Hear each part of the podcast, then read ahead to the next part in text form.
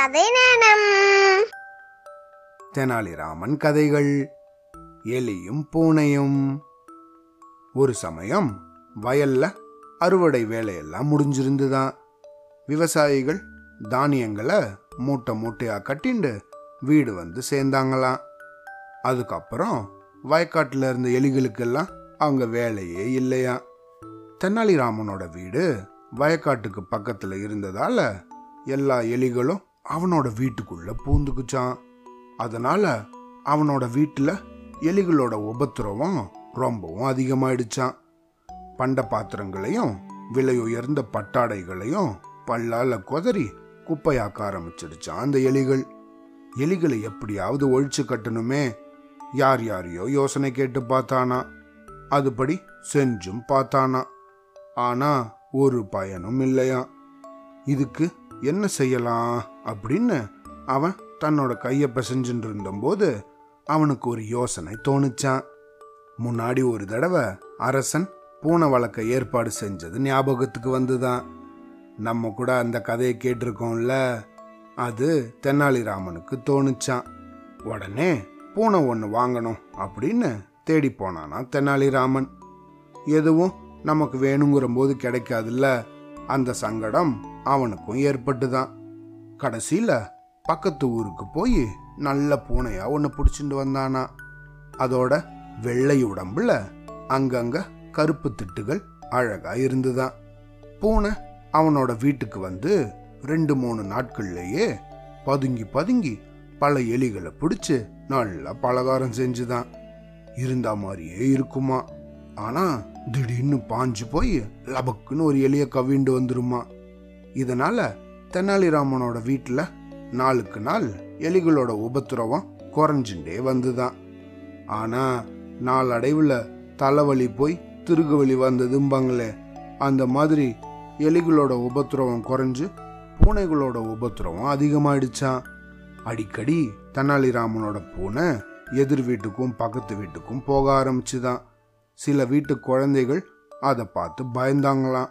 ஆனால் சில குழந்தைகள் அது கூட விளையாடவும் விளையாடினாங்களாம் கடைசியில் யாரும் இல்லாத சமயமாக பார்த்து பக்கத்து வீட்டுக்காரர் செல்லமாக வளர்த்துட்டு வந்த கிளியை கடிச்சு கொதறிடுச்சான் அந்த பொல்லாத பூனை. கீச்சு கீச்சின்னு கதறிண்டு தலையை சாச்சிடுச்சான் அந்த கிளி. இந்த கொடுமையான வேலையை செஞ்சுட்டு ஏதோ சாதுவான பூனை போல ஒன்றும் செய்யாதது மாதிரி தென்னாலிராமனோட வீட்டுக்கு திரும்பி வந்துதான் அது. இத பார்த்த பக்கத்து வீட்டுக்காரர் அப்படியே துடி துடிச்சு போயிட்டாராம். அவர் தன்னோட செல்ல குழந்தைய போல வளர்த்துட்டு வந்த கிளியாச்சு அது. தன்னோட முகத்துல கோபமும் வருத்தமும் கொப்பளிக்க தன்னோட கையில ஒரு தடியை எடுத்துட்டு அந்த பூனை பின்னாடியே தெனாலிராமனோட வீட்டுக்கே வந்துட்டாராம் அவரு. தன் கையில இருந்த கட்டைய ஓங்கி அந்த பூனைய அடிக்க போனாராம் அவரு. அதுக்குள்ள தெனாலிராமனுக்கு விஷயம் புரிஞ்சிருச்சான் இருந்தாலும் தான் ஆசையாக வளர்த்துட்டு வர பூனையை கொல்ல விடுவானா? ஓடி வந்து பக்கத்து வீட்டுக்காரனோட ஓங்கின கையை கெட்டியமாக புடிச்சுட்டாராம் தெனாலிராமன். உன் பூனை செஞ்சுட்டு வந்த காரியம் தெரியுமா உனக்கு? என்னோட செல்ல கிளிய என்னோட அன்பு கிளிய அது கொண்டுட்டு வந்திருக்கு. உன்னோட வீட்டில் அப்படி நடந்தா நீ சும்மா இருப்பியா? அப்படின்னு சத்தம் போட்டானா அந்த கிளிக்கு சொந்தக்காரன். ஏதோ தெரியாத்தனமா செஞ்சிருச்சுங்க. தயவு செஞ்சு விட்டுடுங்க ஐயா. அந்த பூனையால் எங்கள் வீட்டு எலி உபத்திரவம் ரொம்ப குறைஞ்சிட்டு வருது அப்படின்னு ஏதேதோ சொல்லி கெஞ்சி கேட்டுனானா தெனாலிராமன். சரிதான் போயா என் செல்ல குழந்த மாதிரி வளர்த்துண்டு வந்த அந்த கிளிய.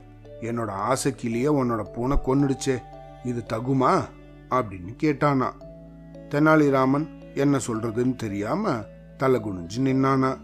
அந்த கிளிக்கு சொந்தக்காரன் எங்க வீட்லேயும் தான் எலி உபத்திரவம் இருக்குது அதுக்காக பூனையா வளர்க்குறோம் விடியா கைய. அப்படின்னு அப்படியே திமிரிண்டு போய் அந்த பூனையோட மண்டையை பார்த்து தன்னோட கைத்தடியால் போடன்னு ஒரு அடி போட்டானா. அவ்வளோதான் பாவம். அந்த பூனையோட மண்டை உடஞ்சுதான். ரத்தம் கசிய கசிய அப்போவே அந்த பூனை வாயை பொழந்துருச்சான். இது பார்த்து துடி துடிச்சு போனானா தெனாலிராமன். என்னோட கிளியை உன் பூனை கடிச்சு போட்டபோது நானும் இதே மாதிரி தான் துடி துடிச்சு போனேன் அப்படின்னு சொல்லிண்டே அந்த ஆள் தன்னோட வீட்டுக்கு போயிட்டானா.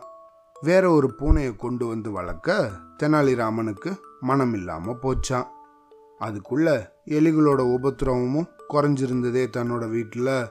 சில நாட்களுக்கு பிறகு அந்த பக்கத்து வீட்டுக்காரனுக்கு ஒரு பரிசு பொருள் வந்துதான். பார்க்கறதுக்கு அந்த பெட்டி ரொம்ப அழகாக இருந்துதான். கொஞ்சம் கனமாகவும் இருந்துதான். இதுல என்னதான் இருக்கும் அப்படின்னு நினச்சிண்டே அந்த பெட்டியை ஜாக்கிரதையா தன்னோட அறைக்கு எடுத்துட்டு போனானா அந்த ஆள். ஜன்னலை எல்லாம் சாத்திட்டு மெதுவாக அந்த பொட்டியை திறந்தானா. அவ்வளோதான். அதுக்குள்ளே இருந்து குபுக்கு குபுக்குன்னு அறுபது எழுபது எலிகள் வெளியேறிச்சான். நாலா பக்கமும் பாஞ்சு ஓடிச்சான். அந்த எலிகளை கையில் அகப்பட்டதை எடுத்துட்டு அடிக்க ஆரம்பிச்சானா அந்த ஆள்.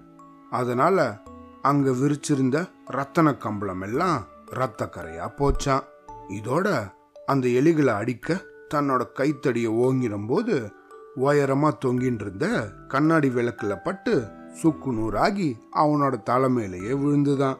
இது மட்டும் இல்லாம தன் வீட்டுல அங்கங்க வச்சிருந்த அழகு பொருட்களாக இருந்த கண்ணாடி சாமான்களும் கீழே விழுந்து உடஞ்சுதான்.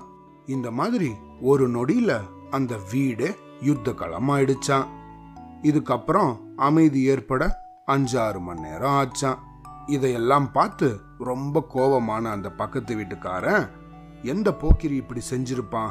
அப்படின்னு அந்த பெட்டிக்குள்ள கையை விட்டு ஏதோ தேடி பார்த்தானா.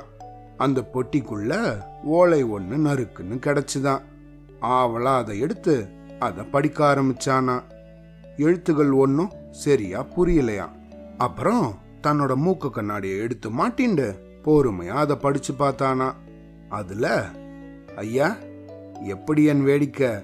அன்னைக்கு ஒரு நாள் பூனை இல்லாம ஏன் எலிகளோட உபத்திரத்தை அடக்க முடியாது? அப்படின்னு கேட்டுண்டே என்னோட பூனைய உங்களோட கைத்தடியால் அடிச்சு கொன்னீங்களே. ஞாபகம் இருக்கா?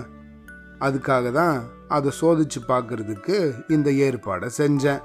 இந்த வேடிக்கையை நீங்கள் முற்றிலும் நல்லா ரசிச்சிருப்பீங்கன்னு நம்புகிறேன் ஆனால் முடிவு என்னாச்சோ? ஒரு வரி எழுதுனா நல்லா இருக்கும் அப்படின்னு அதில் எழுதியிருந்துதான். கடைசியில் தங்கள் அன்புள்ள தெனாலிராமன் அப்படின்னும் அதில் எழுதியிருந்தானா. ஓஹோ இது ஓன் வேலை தானே அப்படின்னு தன்னோட தலையை சொரிஞ்சினானா அந்த பக்கத்து வீட்டுக்காரன். இதே சமயத்தில் தெனாலிராமனும் இந்த விஷயத்த மன்னர்கிட்ட சொல்லி விழுந்து விழுந்து சிரிச்சுட்டு இருந்தானா. அரசனும் தெனாலிராமன் கூட சேர்ந்து இதை கேட்டு ரசிச்சு சிரிச்சாராம். அவ்வளோதான்.